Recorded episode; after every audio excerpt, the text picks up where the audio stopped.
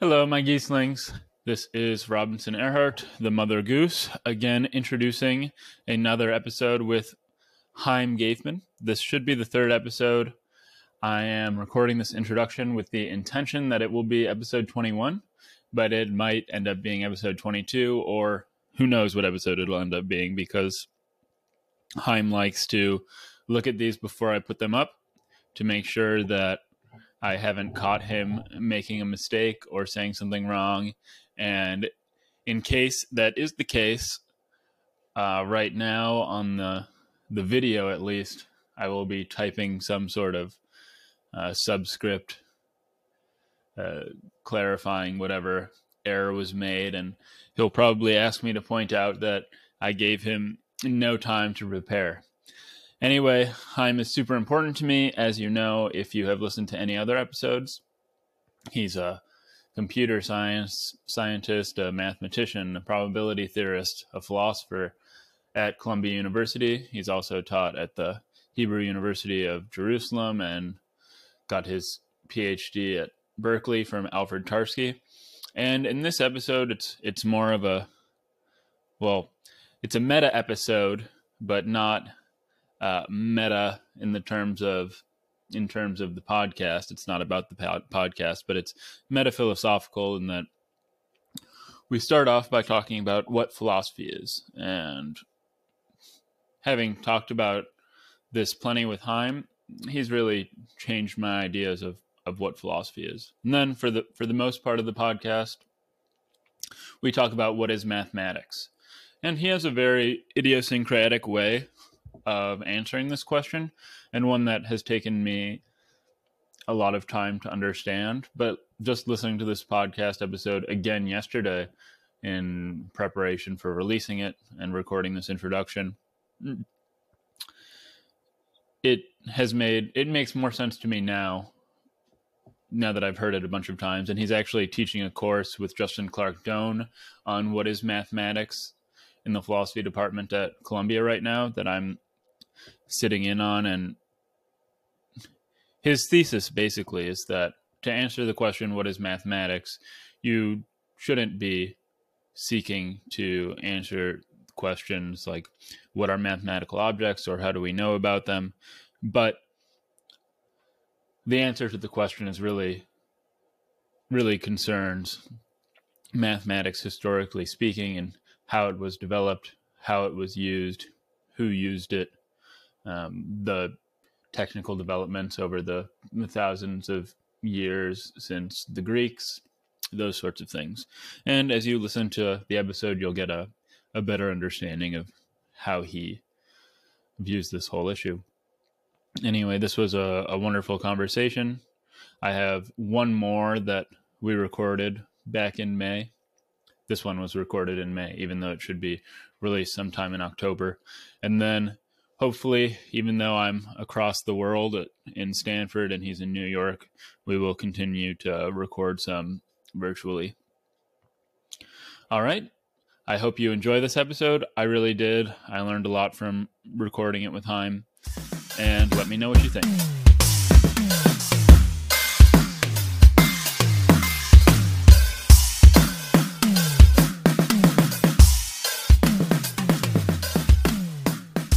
Now we're going to begin.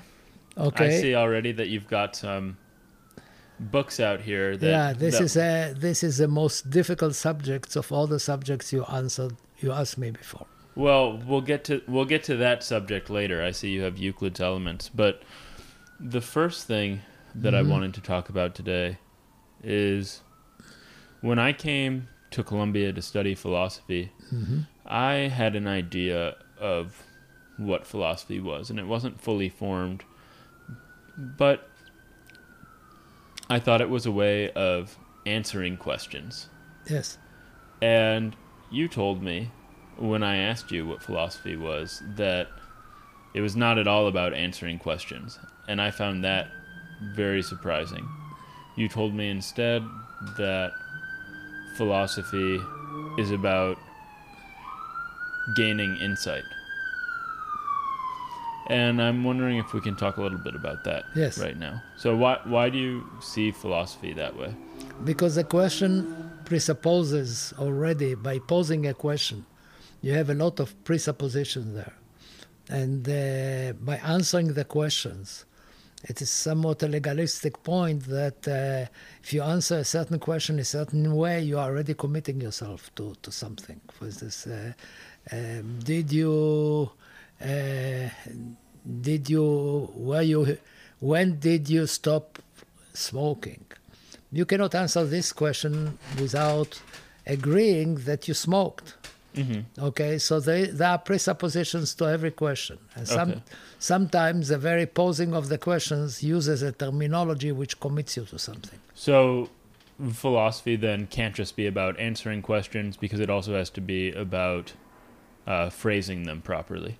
That is correct, but here we are already uh, presupposing that you do, you do a brand of analytic philosophy. Okay. Now, now there is a So there are other. I I mean I know the answer to this, but there are other types of philosophy than analytic. yes, there are philosophies that come and tell you what the world is, and uh, they Like a religious philosophy, maybe. Uh, yes, or mostly. um if you you look at philosophy, philosophies you have uh, Greek philosophy, which is uh, our guideline guideline, but there are also Hindu philosophy, and it is simply a, a, a general reflection which expresses an attitudes towards the world and uh, the philosophy is a kind of an inquiry which is supposed to give you a taste of what the world is. That's what the Greek and Hindu philosophies are like. In in a sense, it's any philosophy. It- It's Okay. that. And you can start simply by declaring boldly that this is what you what you will do, and you start speaking your language. Now, it might be if it's interesting enough, it is it it may be worthwhile for the listener to learn your language. Because if you the listener learns your language the listener might gain certain important insights into life into reality into what's called the big words okay? Other kind of philosophy starts from so to speak a minimalist basis. It doesn't legislate it doesn't give you a terminology that compels you to follow the intuitions or to understand what somebody is saying One philosophy that comes to mind that might be of this sort is phenomenology. Yes. So phenomena, but phenomenology already is within a tradition of culture. Philosophy is a certain basic attitude to what has been produced by the human race in the in the in the in the area of thinking. That's all I can say, or the area of thinking of presenting something. It sums up the intellectual history of the human race, of part of a human race. That is philosophy. I mean, philosophy, the raw materials for philosophy is the history of the human thinking, of the human race, of how we, we talk, how we think. This is a basic inquiry. And uh, not everything can be a subject of philosophy, although there have been attempts to do a philosophy of anything. Some areas are more naturally uh, given to philosophical analysis than the other than other areas. Something might- that Varzi, um, Yes. Achille Varzi, a philosopher at Columbia, was telling me today. Mm-hmm. We had uh, lunch. He told me that he just gave a talk on the philosophy of finance, in Mm-hmm. which he was talking about the sorts of objects Mm-hmm. that derivatives are, and he derivatives being options, futures, these Yes. sorts of financial instruments, and he told me this sort of stems from maybe concerns about what a $20 bill is. Because on the one hand, a $20 bill is just a piece of matter, like uh, like a star or a rock or something. But in specific contexts, it means something very particular, and in other contexts it doesn't. And so I, I just found it fascinating that there's a philosophy of finance, which had never occurred to me. I, I don't know, to tell you the truth, I don't know exactly what he meant. I mean, philosophy of finance would be part of economics, mm-hmm. and economics itself uh, struggles to become its own subject, so to speak, out of the out of the financial history or the, the way human exchange certain items with other items, giving them a value. So the raw material of economics, of economic theory, would be the practices of the human race when it comes to exchange of goods, to exchange, of certain objects, to exchange of certain legal commitments like uh, IO, signing an IOU and all kinds of legal uh, documents which commits you to produce or to re- compensate or to pay or to get paid and so on. Mm. So, so this is again, this is a summing up uh, the brute facts which underlie commerce, which are facts which go very back to the to very ancient civilization. I suppose uh, when it comes to gather hunters or previous, there would be no economics. Mm. Right.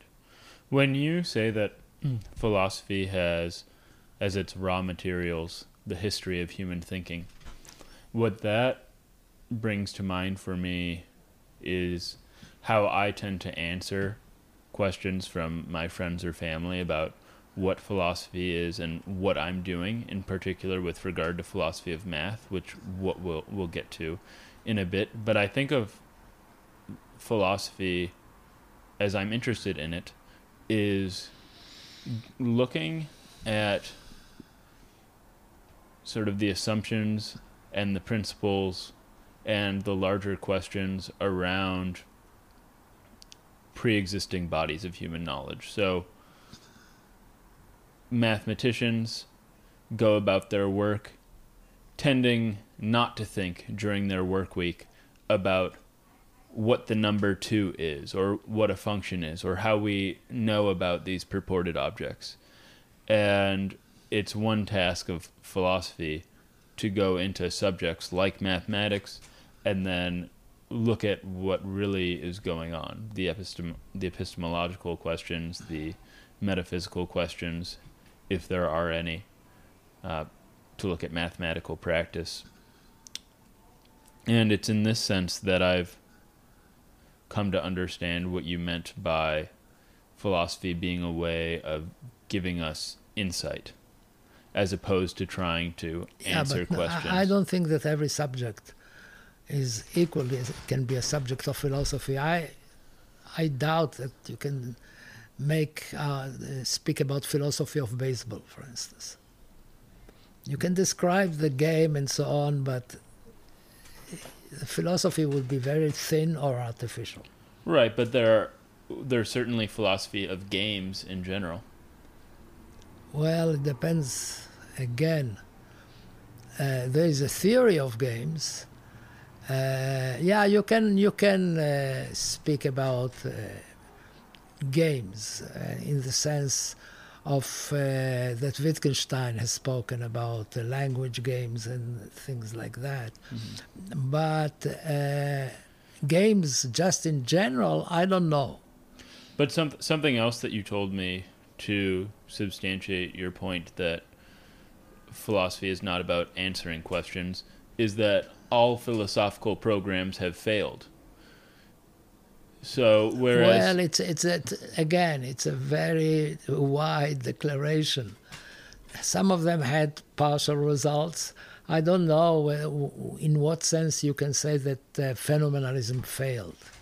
Okay, okay. You, you, the, the, this positive philosophy, they they themselves came to acknowledge that there are certain questions in which they couldn't carry out the program. And so, So it it has become a, a fact that uh, certain attempts uh, were recognized as not leading to anything, but this was a very valuable lesson. And in a sense, the fact that a school can say, well, this this presupposition and so on, we we couldn't make it, gives you a ground to treat that school more seriously or mm-hmm. give it bigger honors, if you can, in quotes, than other philosophy who by who always argue that they were successful because and then they bring all kinds of arguments why this and this. So an attempt which ends by an agreed failure is an important enterprise which reveals something. That means in philosophy, the goal is not to succeed, but to gain insight. And some philosophies that want to, so, to show you that no matter what, they succeeded and so on, end up by giving twisted arguments in which to legalize their status.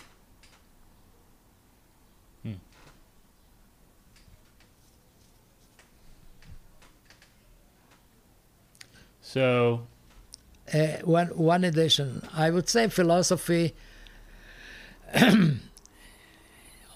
of any subject should be related to subjects which have a definitive cognitive dimension. What do you mean by that? For instance, if you take a football, it's a game. You have to have good mass. You have to have good instincts and so on. But the cog, as against as against philosophy of science, science by definition is a matter of cognition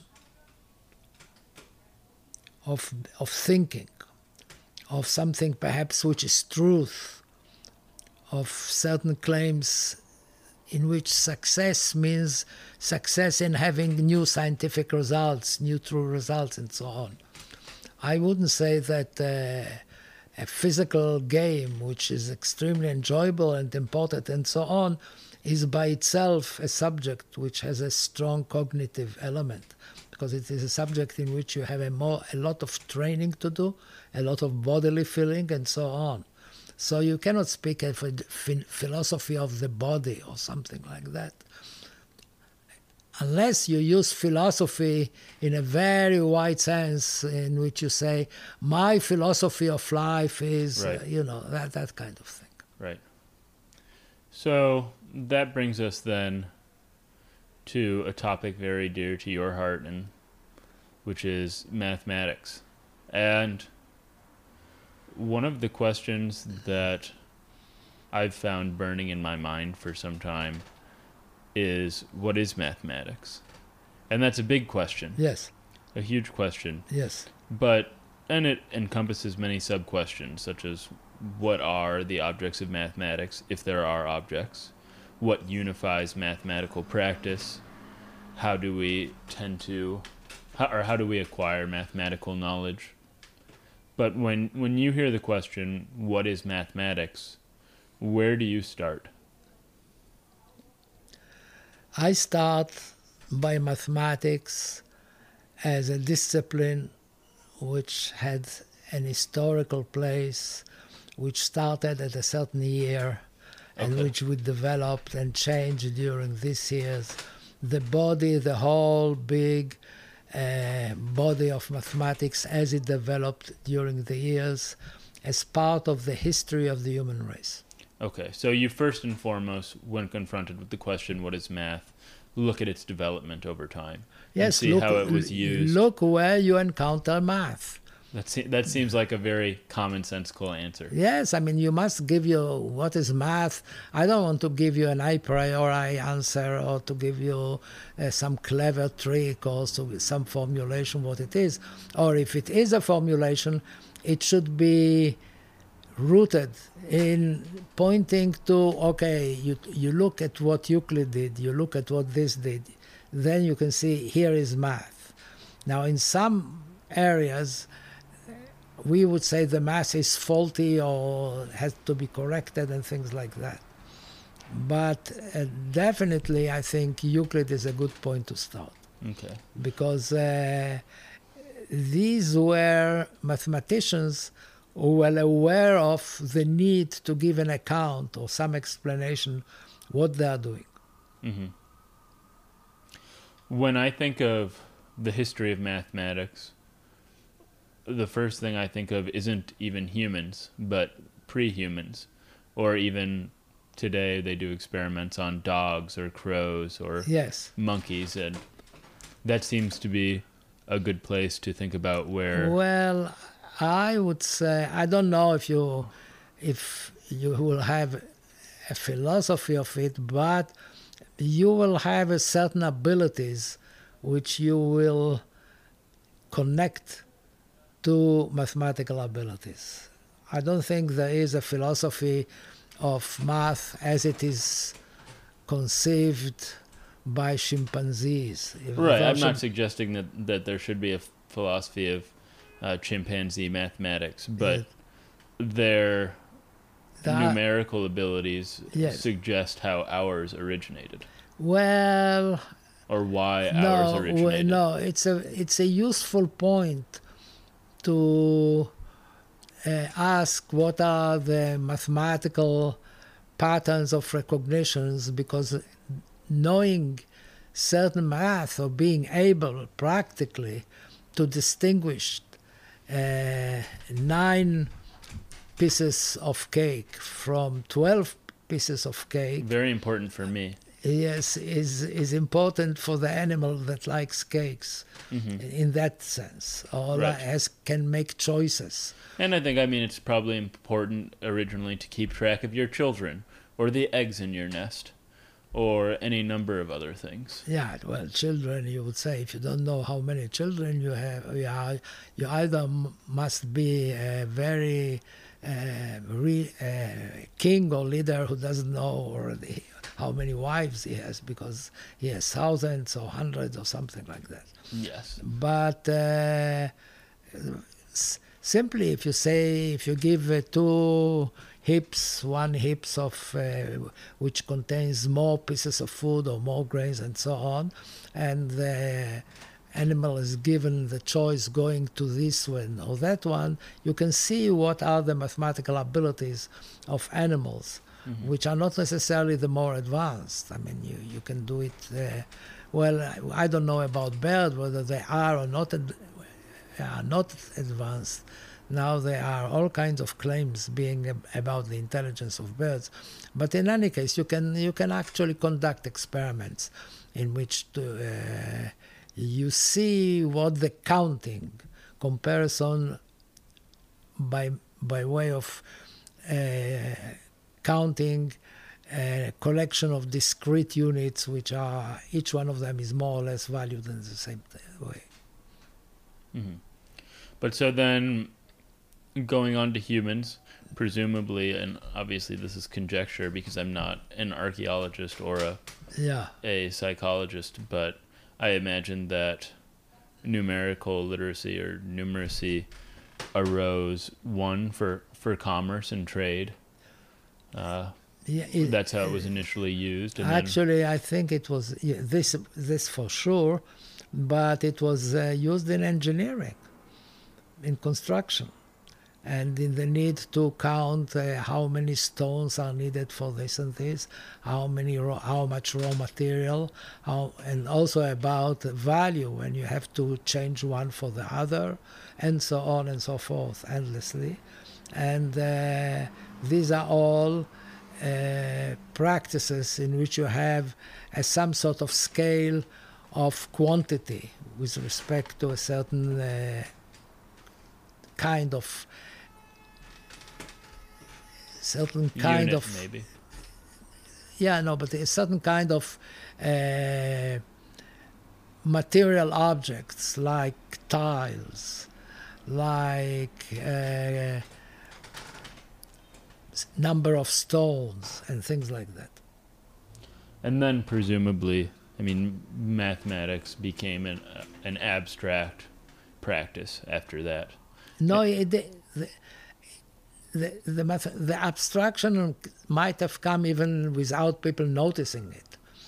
Mm, Uh, there's an ancient mathematics which deals with natural numbers, which consists of producing abaci and abacus to, com- to simply to, to enable a shopkeeper to make very fast calculations to know whether he lost, how much he lost, how much he gained, and things like that. And people with abaca and with knowledge how to manipulate an abaca are now rare because you don't need it. But in the past, there were people who could do it just like, almost like in computational speed, you might say. And why do you consider that abstraction? Just because because the abaci by themselves they don't represent they, themselves have no value. Their value is that you are enabled to uh, calculate how much you will gain or lose if you agree to a certain trade. And it's independent of the objects that the yes little yes. stones right represent. right. Whether suppose you you sell for this and you get for this and every one of these costs three coins and every one of these you have to produce cost you like that and so on so you are a small shopkeeper and you have to uh, at the end of the day to to make a very fast calculation how much you ex- what were you expended and how much you got and how much you got. You have for records of uh, this was sold by me at that and that price. This I bought at that and that price. Bookkeeping. So it seems like, at least initially, based on the sort of story you're telling or way of presenting how mathematics was first used, that it's at least on a very primitive level a way of organizing things, a way of performing calculations, a way of bookkeeping, to use your word, a way of uh, taking measurements. Yeah. Okay. So, Or that- counting how many uh, packages of sand will be needed in order to construct this structure in which sand is a component.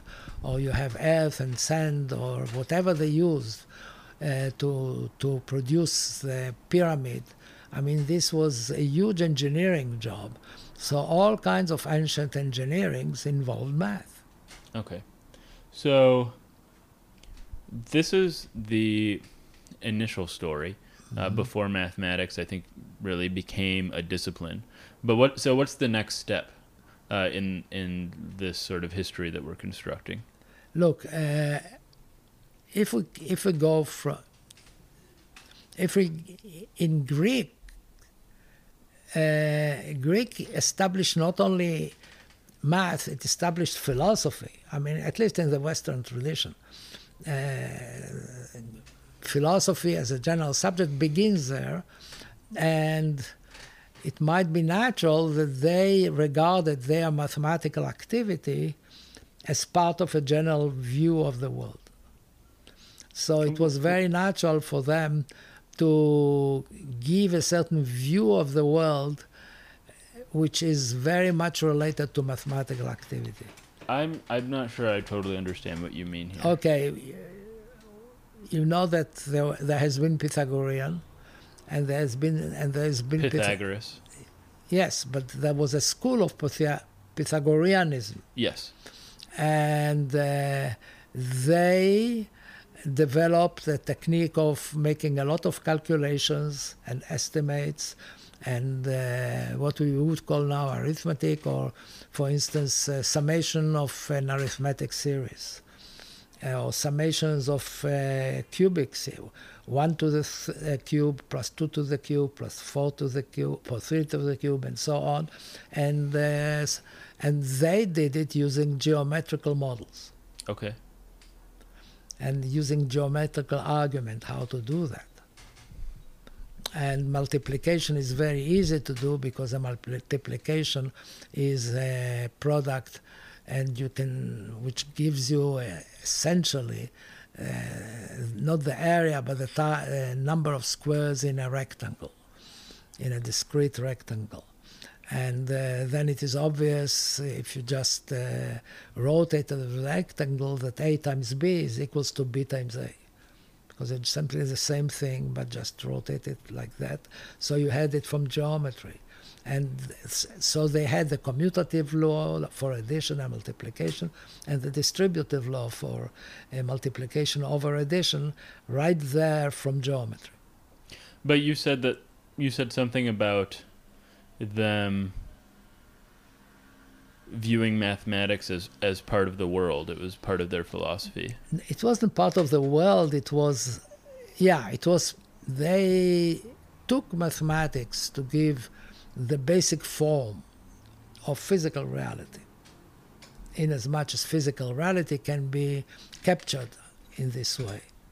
Well, isn't that also, I think, how Euclid viewed his geometry? It, it wasn't necessarily, it, he viewed it almost more as physics than as no, math. I wouldn't say so. You wouldn't say that? No, definitely not. But I thought that he viewed the geometry that he was developing as his geometry was the geometry of the world.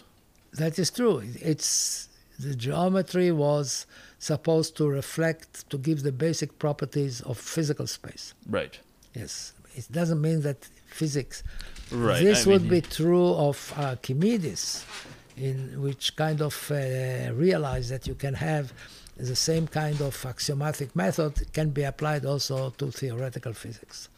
And he used uh, and developed a lot of models which were based on physics. And uh, he was a genius engineer at the same time that he was a mathematician.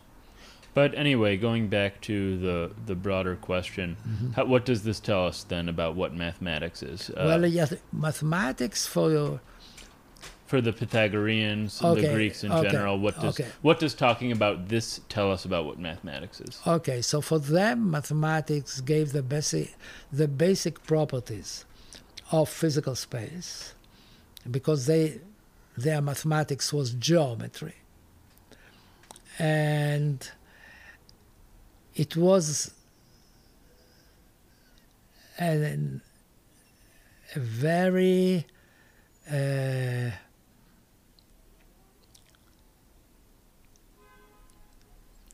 a very explicit idealization. That means you get the forms of the physical space by considering a certain idealization. And is that Euclid or the Pythagoreans as well? I think this, we don't have Pythagorean big mathematical tracts like we have Euclid, Okay. but they had their tradition and there are stories about them. But the story of a really huge discipline, geometry, uh, two dimensional and three dimensional geometry, uh, is uh, given in the three volumes of Euclid's Elements. And if you look at what Euclid does, you can see that they are defining the mathematic the mathematical entities as a kind of a limit case of an idealization of the actual physical objects. And you can see it from the definitions. So euclid starts by definitions. There's a whole lot of definition. What is a point? What is a what is a seg what is a line? And what is a geometric figure? And so on. And you can see that they do it by idealizing the properties of a point and so on. So that's why I, I brought it. And here it gives a lot of, a long list of definitions. Okay. So for those who A point is who- that- for those who aren't uh, watching, Haim has taken out a flashlight and is now reading through Euclid's Elements for me. Okay. Uh, so a point is that which has no part. Right. Okay. And that's obviously an idealization Yeah. because there are no such things. Yes. So, but they treated them, they didn't get whether there is or there is not. They gave you straight away the idealization. So you're saying you're saying they're not um, asking philosophical questions yet, asking, "Oh, what is a point?" What? Well, I don't know that for them this was not also a philosophical question. Okay. But these definitions is not the reason that Euclid is such a big classic book of mathematics. You can teach Euclid without having these definitions. This is not what gives what Euclid is known. Euclid is known by developing a very sophisticated and difficult mathematics, proving theorems and providing constructions using a straight edge and a ruler. This was their standard way of constructing. This was, so to speak, the rules of the game. That for them, a construction meant that you can uh, draw a circle with a given center and a given radius. Okay? Uh, so you have this, and then you have a straight edge. Am I clear? Yes, yes, yes. We do that in uh, high school in Yes, the United States. Yes. You take this, uh, what, A what, protractor. a protractor, or, Yeah. That's what it's called. This is the this is the English term. I knew I know the Hebrew one. The Israeli What is it in Hebrew? mechoga, something which makes circles. Oh, that's a nice word. You know, but you you know you you have two legs and you put one leg here and then And then you spin it around. Yes, and so you can uh, construct a circle and you have a straight edge. Uh, so this is the way they did it, and uh, in Euclid, the propositions, what pro- what we call what is called propositions, consists of claims, which is theorems, but there are propositions that this and this can be done, which shows you how to make a certain construction. These are also propositions. So Euclid, the the body of Euclid, the way why it is so impressive, is the list of propositions and the way it derives it from the axioms. So, two things now have Mm-hmm. come up for me that we've mentioned, or 2 things that I've gotten out of what we've discussed so far, Mm-hmm. is that mathematics originated as a way, very roughly, of organizing information, and then Organizing the world, organizing Not the in- world. yes. Okay, by organizing the world, I Oh, mean- certain aspects of right? the world. The tiles or or money exchanges like Money that. I'm just or using in- packages or information very loosely. And then the second thing that comes to mind is now with Euclid, uh, this is becoming more formal and also more abstract. Yeah, that's this is true. But uh, the the actual engineering consists pails of water, pails how many pails of sand, and so on. How many many cubic uh, uh, uh, cubic measures of this material of this material. They were engineers. Mhm. Those who constructed the pyramids. So, do you want to? Re- is there more to say about Euclid right oh now? Oh yeah, that's, that's Well, I know that there's plenty more to say about Euclid in general, but in the context of this question, what is mathematics? Is there more to talk about Euclid right now, or should Euclid we is, move on? Euclid is a the great example. You you can, you know, uh, the. I think what I'm claiming now is an actual fact. I can, I verified it once. I don't know that I have uh, the the source there, but uh, in uh, Britain, at the beginning of the 20th century, uh, Euclid was used as a textbook for geometry.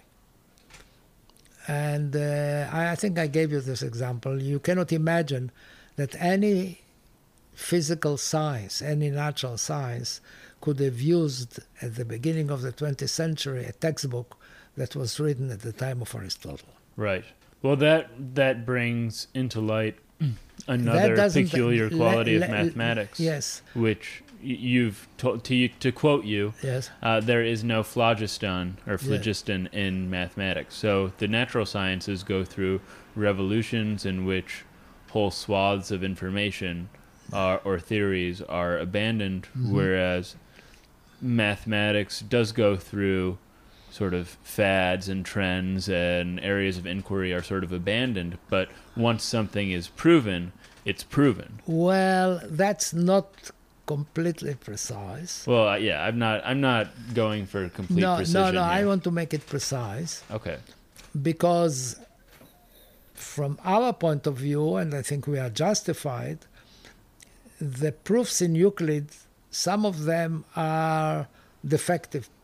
They, that means they omit, they use various reasonings which is not given in the axioms. And uh, they assume that you can, for instance, move a triangle until it comes to a certain place. They give all kinds of arguments which are not guaranteed in the axioms. Well, I'm not saying that people can't have made mistakes that will be corrected, Yeah, but, but- once something is proven in mathematics, Yes. then it can't be unproven, so to Tha- speak. that is correct. And that in that means sense, I don't, no I don't. I don't know. Look, this is an empirical claim. Uh, there is no published textbook in mathematics which would simply will be thrown and say this is all nonsense. Right. Okay, I know there are certain counter examples, and uh, I wonder if you realize what is a good counter example to that. You're asking me if I can come up with a good Cantor example? The, the, the author of a book in geometry, which is nowadays completely valueless because the whole the, all the proofs are incorrect. Huh. The I name like- is Hobbes. Oh, no, I wouldn't have guessed that. Yes. So Hobbes was a very smart guy, and he was a very. Uh, his first name is John, all right? John. Thomas Hobbes. Oh, Thomas. Hobbes. John. Locke. Okay. John Locke, Thomas Hobbes. Okay, Thomas Hobbes. So Thomas Hobbes was a very uh, elegant writer, and he had a pol- Leviathan was. yeah, yes, and uh, and uh, and one of the establishers of political philosophy. Okay, what is less known is that he wrote books in in geometry. Hobbes came late in rather late in life. Uh, after he studied other things and so on, he happened to come upon Euclid. And then he opened it and he saw the proofs and he says, This is marvelous. This is incredible. He was so you can do. And then he started working and said, Well, I have a theorem which how to trisect the ang- uh, an angle, the, you know, an angle, and, and so on and so forth. There, there have been the well known problems of antiquity, the doubling of the cube, and the trisection of the angle. And there was uh, another, I forgot the, the, the three classical problems of, of geometry. Um, mm, mm, mm, mm. Trisection of the angle doubling of the cube. This was I can look it up. look it up. What was uh, the third one? It is uh, Three classical problems. Oh, oh no no no. Uh, the mm, the circle producing Squaring the se- circle. squaring the circle, producing the a square whose area is the same as the area of a given circle. hmm Doubling the volume of a cube. Yes, this is all you, well, you suppose you have two uh,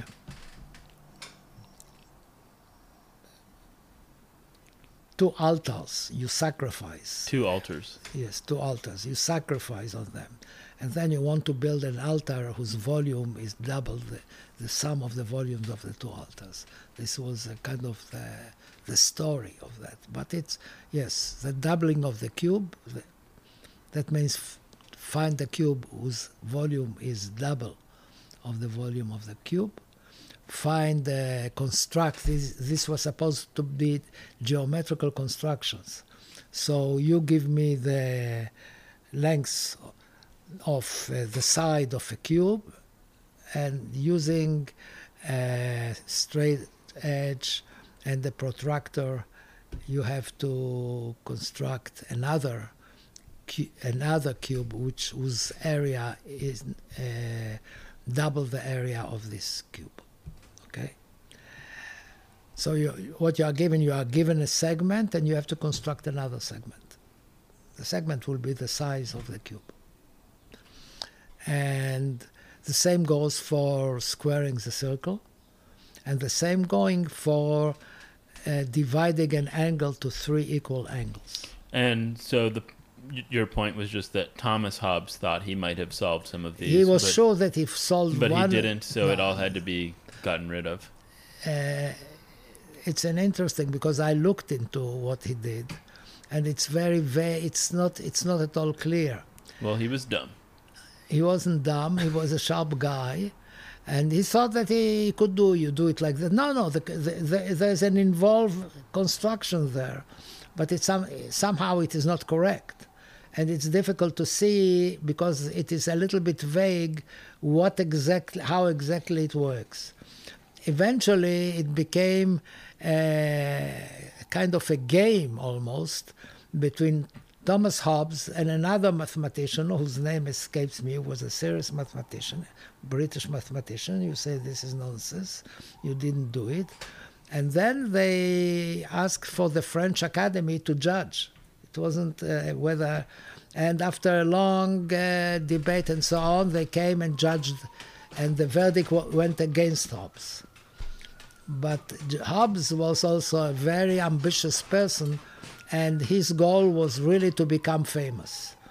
By that time, the whole th- this story was not very interesting to him because he published his writings on political philosophy and Leviathan and made himself a worldwide name. So he got his uh, uh, his own satisfaction from becoming famous and well known from his political writings and for the nice style. I mean, he- the style is incredible. All right, I'm gonna have to pull you back to Euclid again, Okay. or So, maybe are we moving on from Euclid? No, no, no. So now in Euclid there are defects, but it was recognized that this was the right thi- way to do it, and this final solution came, or the final uh, crowning of this work came in the work of Hilbert from uh, 1891 When he gave a complete axiomatization of not only of that geometry but all kinds of other geometries. Hyperbolic and he, he he gave he gave examples that these axioms he, he gave counter examples to the, showing that these axioms do not imply this and a lot of other meta claims about the system. But essentially he gave a way of axiomatization of Euclid since that there are other axiomatizations of Euclid But again, so so what this tells me, though, again, is that we're moving from just organiz- organizing the world to giving various ways of organizing abstract information it's a form in of axiom. It is an idealist systems. form which is completely precise, which admits of no vagueness or not clearness, which goes with empirical science, because it is not an empirical science. Even though it began, It began, look, they one. thought, the Pythagoreans thought that the world was rational. This is, a, they discovered the. when you say that they thought the world was rational, what do you mean? the world is something that is given. Uh, they had a notion of rationality, and uh, according to them, uh, a rational quantity was either a natural numbers, which is a discrete a collection of discrete items, if you want it, or uh, fractions. So when you say that the world is rational, or they believe that the world is rational, they believe that all quantities could be expressed as, As a ratio of two natural numbers. That is correct. Okay. But then they discovered that uh, the diagonal of uh, A square was not rational. w- was not rational. So it could not be expressed as a ratio of two yes, integers. and th- that br- brought a big uh, crisis, and there are all kinds of legends and stories about it. Uh, most of them probably dubious. That uh, one story goes that they killed the one who first published it because it shows that there was something wrong with their whole conception of the world. But as a matter of fact, this irrationality and that is very much is well treated in the volumes of Euclid by and Eudoxus. Eudoxus. Yeah. Eudoxus is, the, is the one that does it. So the part of Euclid which is impressive is that it's extremely high sophisticated mathematics and very difficult proof. Okay. No question about it. Ingenious, difficult proof.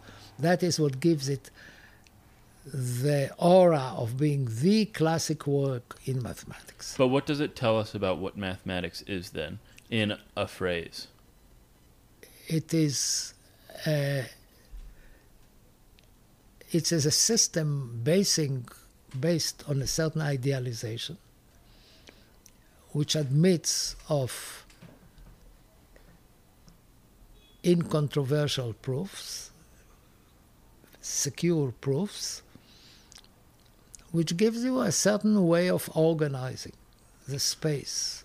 To me, while I'm sympathetic to a lot of that, Well, it's- they thought the big the big uh, uh, point came in when they started looking into it and found and asked if there are other ways of organizing the same material, which is not Euclidean geometry, and this brings you to the discovery of non-Euclidean geometry. So the point that uh, Kant made that uh, these are a priori, they are synthetic because they involve a certain geometrical view, they are not purely logical. And I think Kant was right.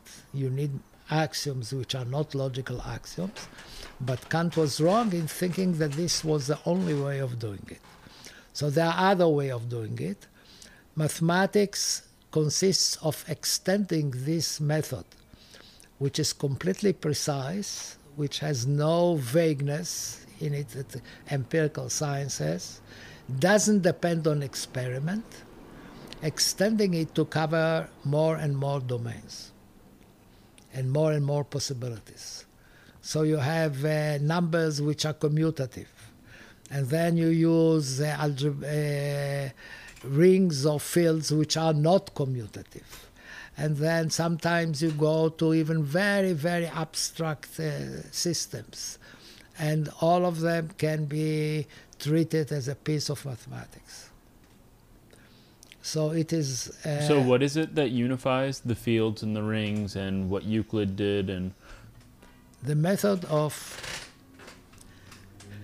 the point is that they share certain properties. For instance, there is a commutative field, or what you used to be called the skew field, which is not commutative. Multi- a, commu- a field is by definition some. Uh, uh, well, there is a definition of a field. This is a, uh, a collection of a domain? a, a with domain we, operations. with, with two with two uh, with two operations plus and and multiplication. Identity element. Uh, yeah, and the, yes identity elements for both of them. So like a group you have this group and this group and and so on. This is a kind of a structure of this form.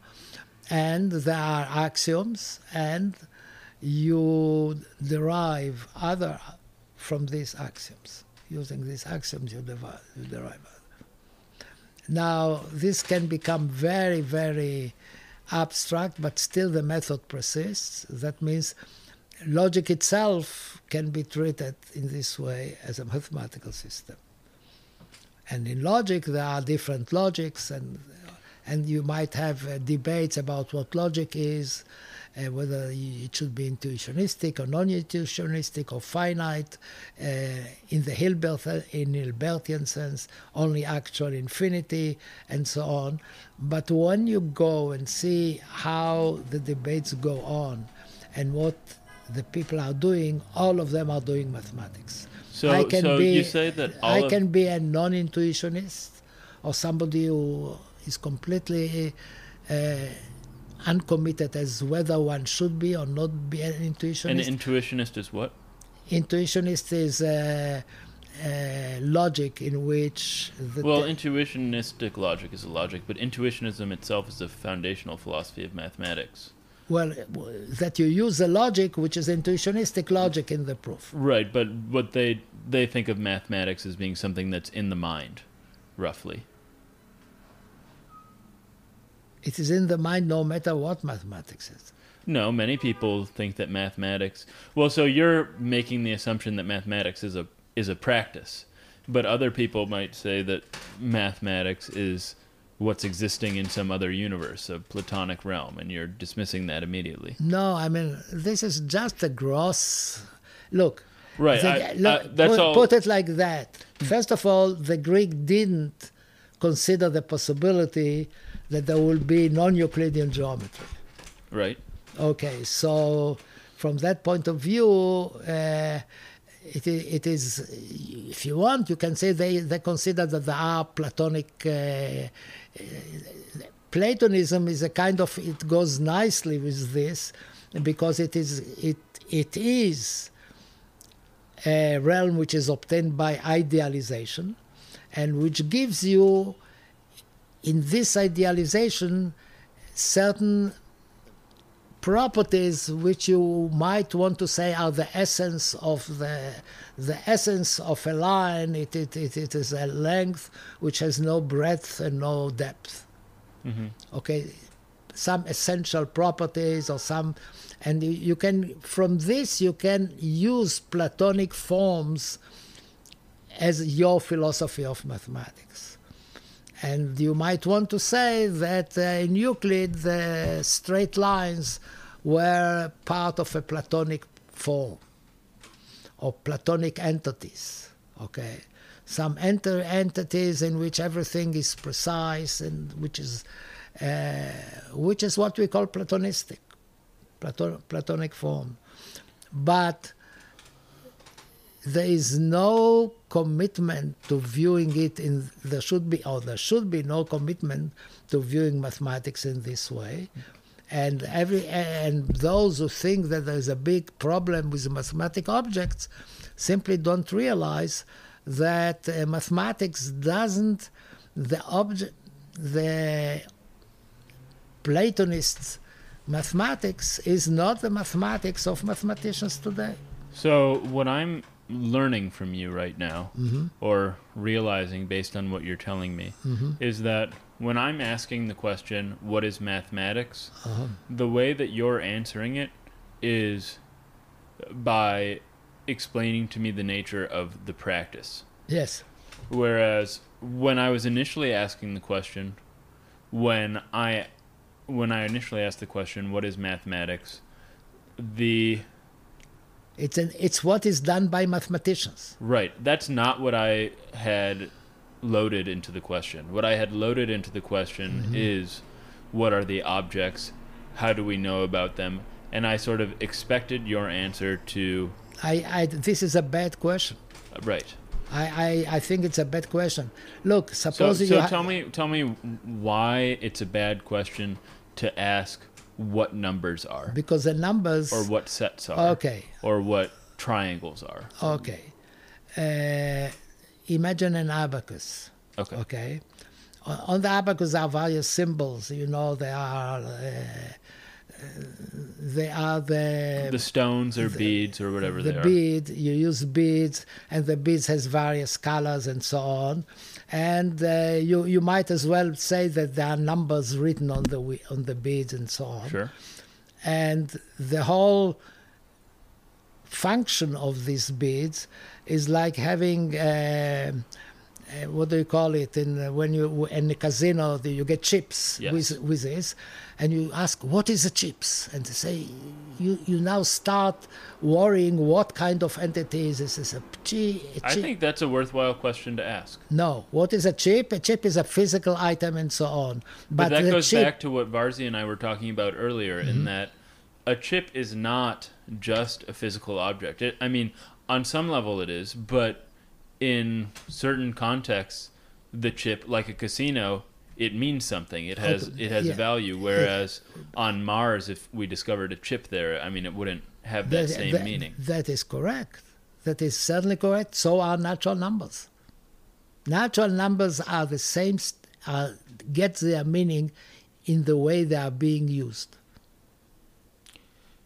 This is what gives them their meaning. It's not that some sort of entities like a piece of stone that you rev- that on Mars it is not what it is on Earth. Right. Well, that is what some people think is that Yeah. there are n- objects that are numbers, but Yes, you, but but, the whole question is ridiculous because numbers, if by ob- objects they mean some physical object, their ontology is a completely different ontology from the ontology of mathematics, in which the numbers themselves as gets their whole meaning and their whole status in the way that they figure out and they are used in the system.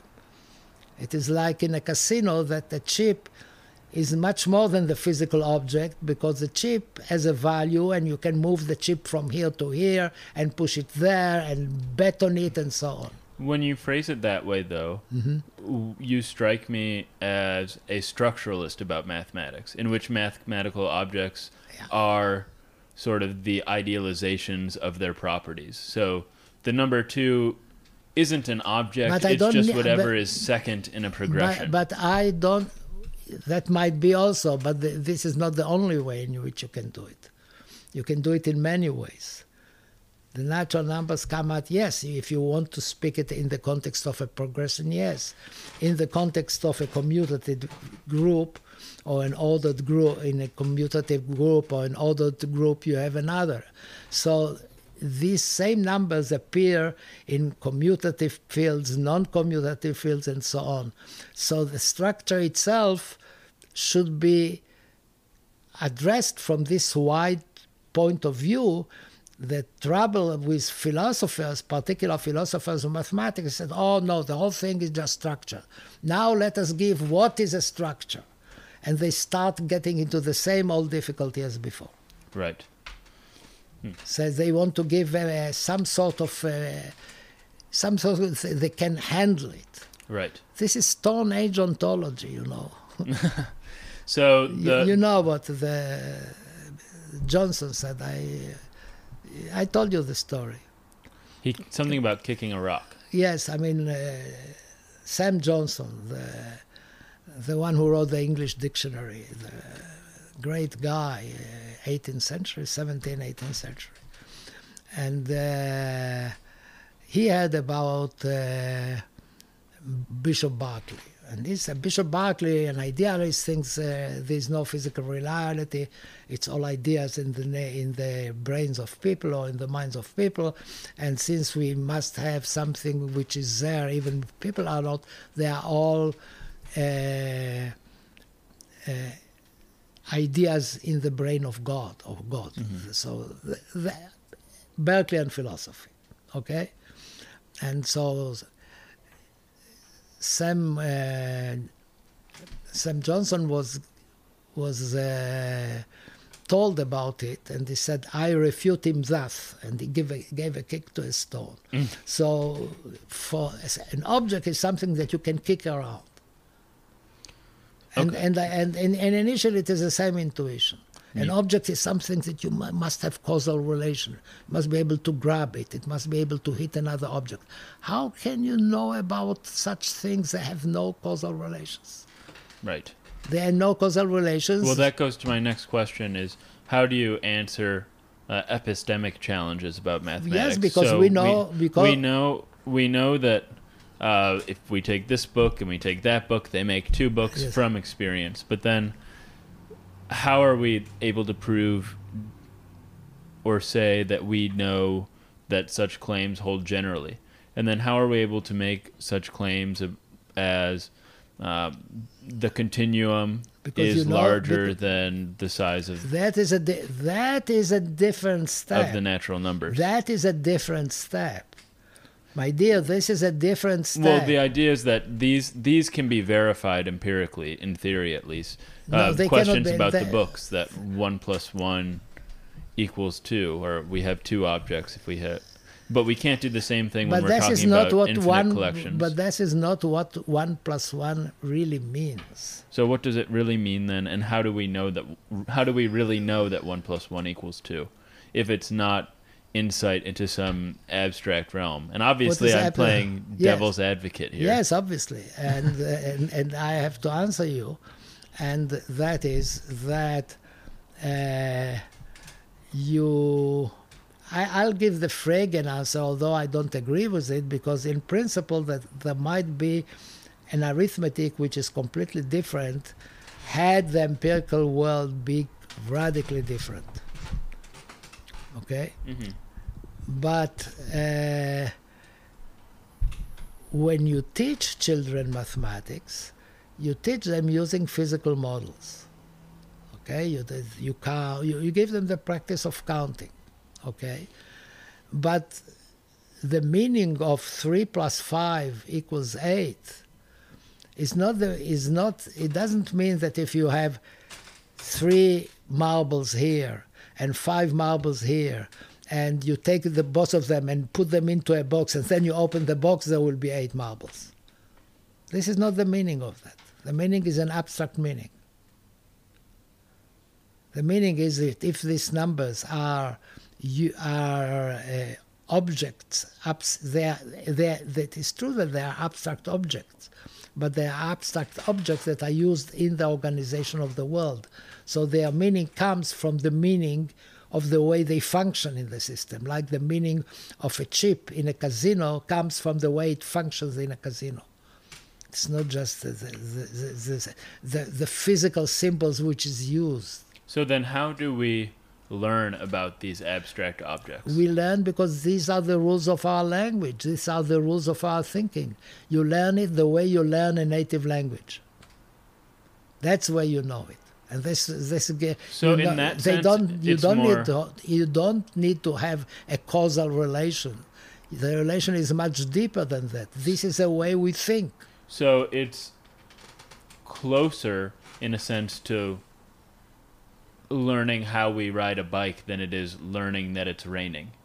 I mean, we learn about uh, numbers sort of by doing mathematics and by thinking in a certain way. We don't learn about mathematics no, no, by no, peering you, into an abstract the, realm. The, the analogy there is not riding a bicycle, but well, speak, trying... speaking a native language. How do you learn this? The, how do you know that uh, Tom is good and ugly is equivalent to Tom is good and Tom is ugly? But uh, from experience and perhaps no, no, from some wiring in the brain. No, by being embedded in a in right. Well, that's what experience meant. Well, but, this is not experience the with the world. This is an experience by interacting with other human beings. Well, the world that's part of the world. Okay, but, fine. If you want to have that, that that's I do fine. want to have that. No, because it's a human institution. But there's a there's a a disanalogy between these two cases that's very important, which is there isn't something objective in a sense about the human language. It's still something that is arbitrary and up to uh, evolutionary accident. But two plus two equals four is is not like that. There's that something is, objective about it. That is true. So, how do you address this disanalogy? Okay.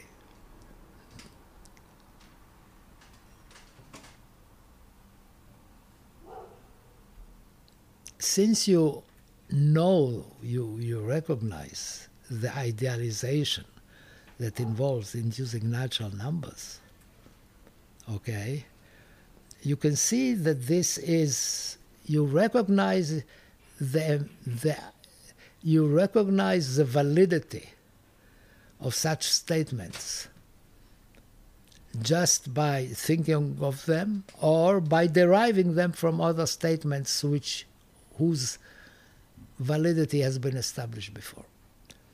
Eventually, you will need a proof. So either they are self evident, almost an axiom, or you need a proof. That's all. Okay. That I, that I, I can accept. And so we've gotten a couple of things out of this conversation so mm-hmm. far. One, we've we've described the practice of mathematics using history a bit as something that relies on proofs, uh, comes from or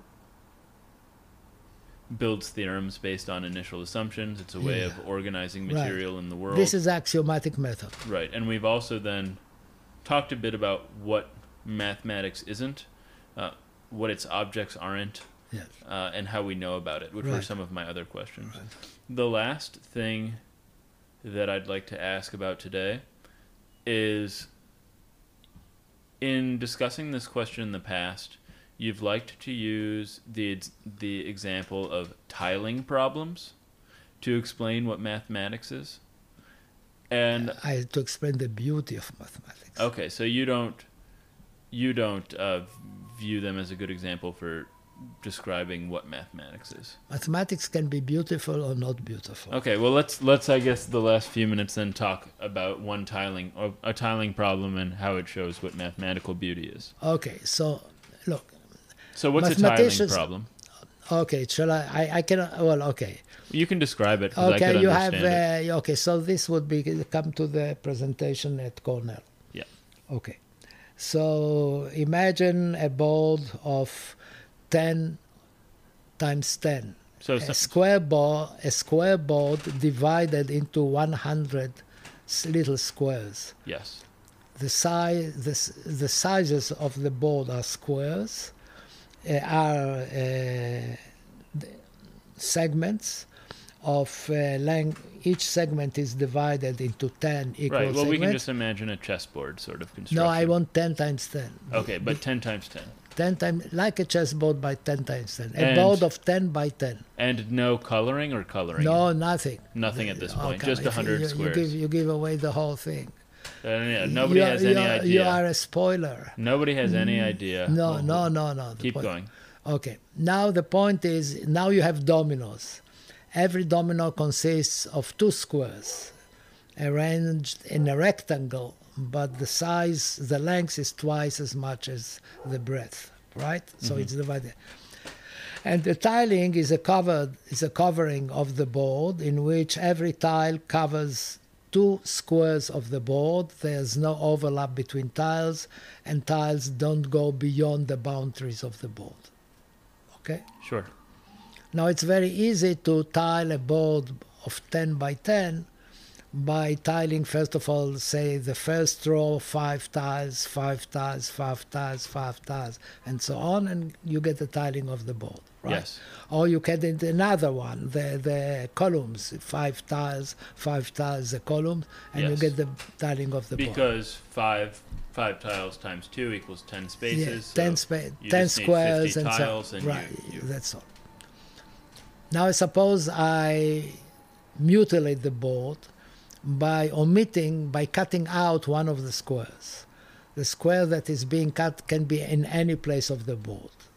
So, in the picture, it will appear like white space. So there are 99 squares now. Then, obviously, they cannot be tiled because Right. every tile covers two squares, and therefore there must be an even number of squares. And here there is odd number of squares. You, this cannot be tiled. This is trivial. Yes.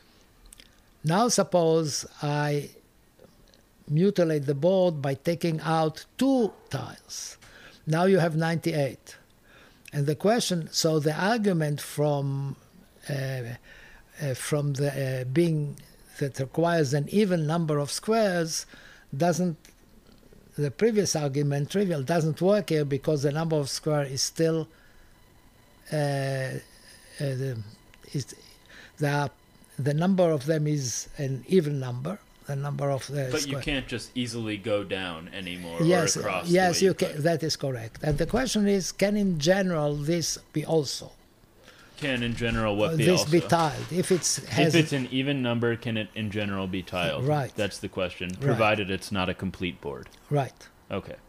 And we already know that if it's an odd number of tiles, I, yes it can't okay be tiled. okay An odd number of squares. Okay, so the, the the standard example which you give is you take a corner, one corner of the board out, and then you cut out the the diagonal corner at the other end, and Okay. and you can this board be tiled? Yes.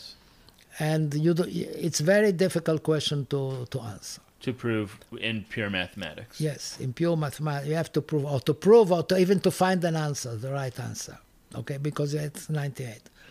Now there's an ingenious idea. You color the board like a chessboard, but here it is a, board of uh, 10, or 10 times 10. Okay.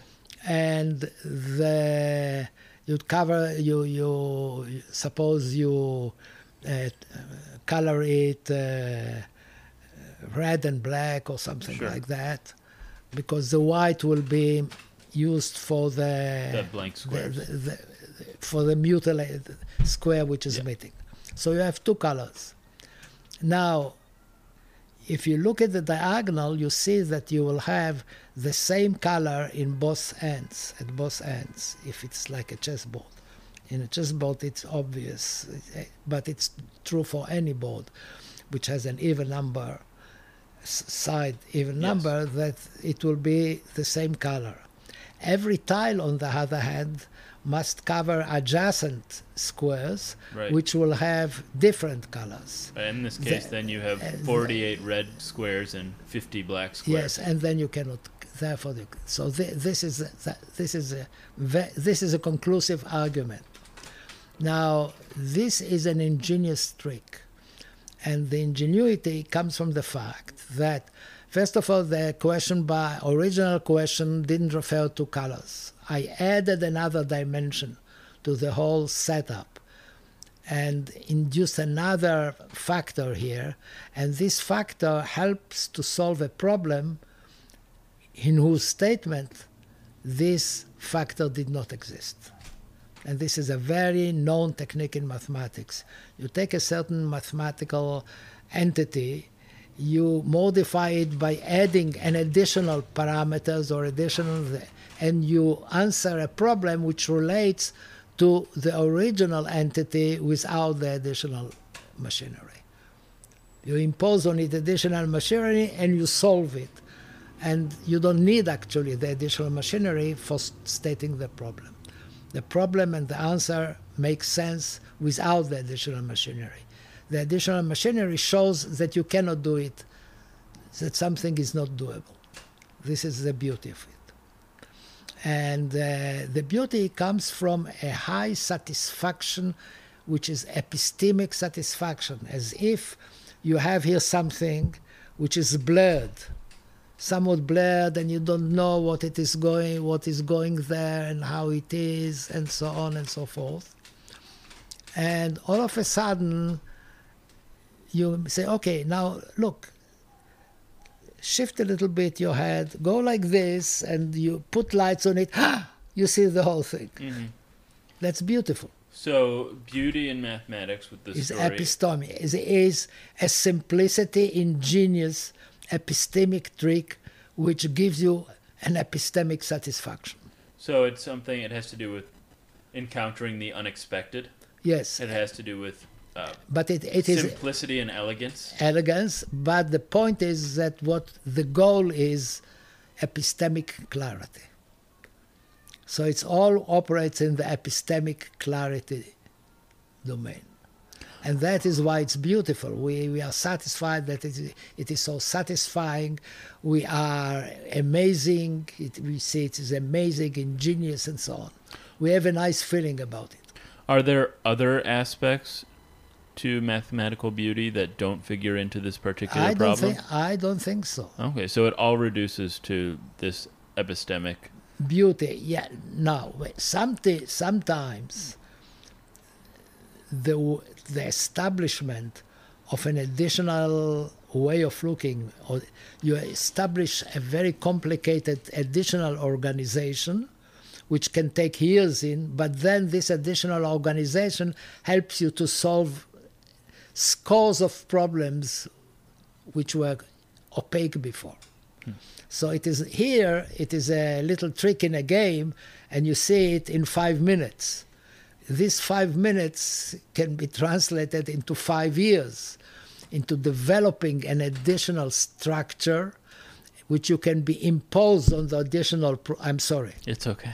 which which you can impose on the additional on the original problem, so that you can save uh, give an account which solves a whole list of problems which are otherwise difficult. This is what category theory does. So this actually, I think, brings us back to my first question of the evening.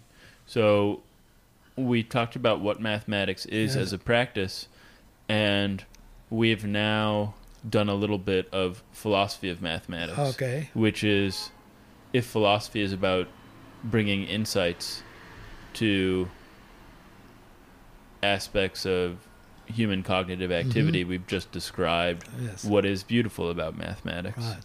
So that's sort of what one one thing that philosophy Right. can contribute to mathematics.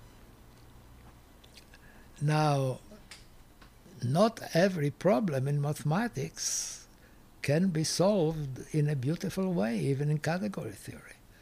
And the hardest problem in mathematics are with, uh, in, let's say, classical mathematics, which is mainly mathematics in which algebra, calculus, geometry, and th- things like that, not logic, th- not set theory. Set theory is a different area altogether. Right. But uh, traditional mathematics, like the Riemann conjecture, uh, or hard problems in the calculus or differential equations and so on, might require the use of computers to solve the problem or to an, some sort of organization in which you rely on other other results that you take for granted. Okay, there are all kinds of tricks, probabilistic methods, and things like that. That that essentially it uh, you you obtain as given some brute facts which you don't go into. And these are ugly solutions. But ugly solutions have solved many problems where there's no hmm. other solutions. Like Apéry's proof, right? Yes. And then the, the, and the, this was a proof that 1 over 3 to the 1 over 3 plus 1 over 3 squared plus 1 over 3 to the 5. Uh, wait a minute. Let me. No, no, no, no. I'm sorry. I'm sorry. I'm sorry. 1 over 1 plus 1 over 2 to the third plus 1 over n uh, 3 to the third. The, the, the reverse third powers of 1 over n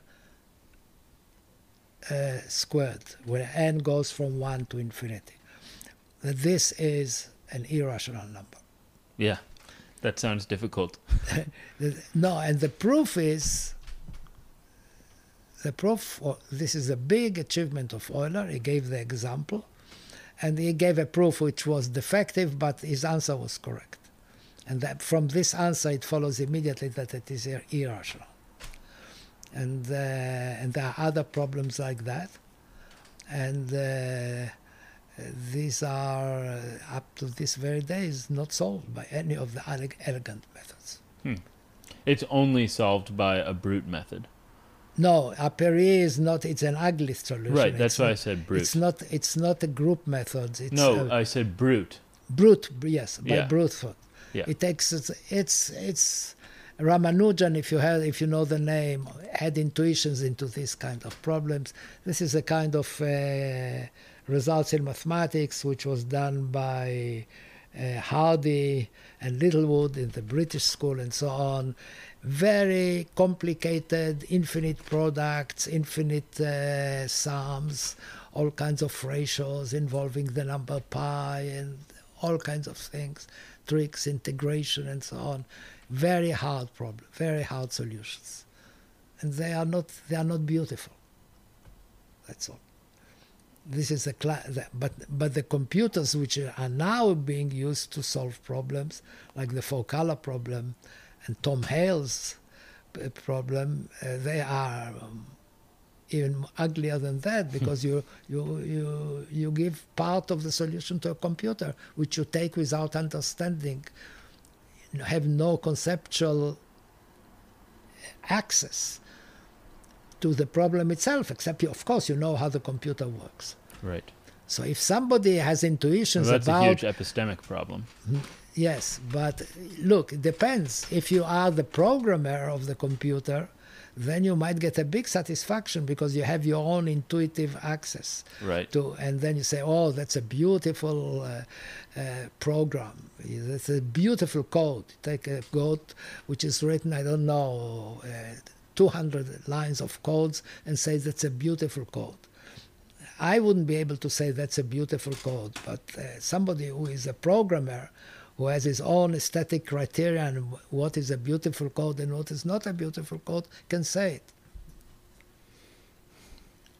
because you say it has a he the programmer has a kind of intuitions which gives him epistemic access to areas for which I don't have epistemic access.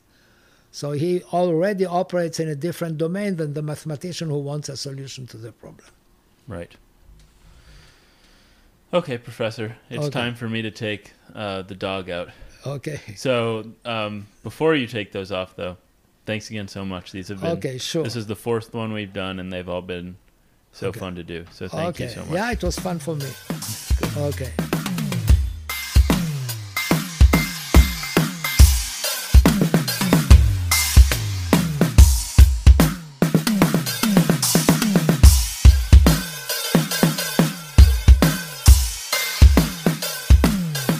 Have recorded this about 10 times because I'm just so bad at asking for help. But if you could like, subscribe, comment on whatever medium you're consuming this nascent fledgling podcast on, that would be so helpful because the best thing for helping me grow this podcast at this point is making it at least appear that I have an audience.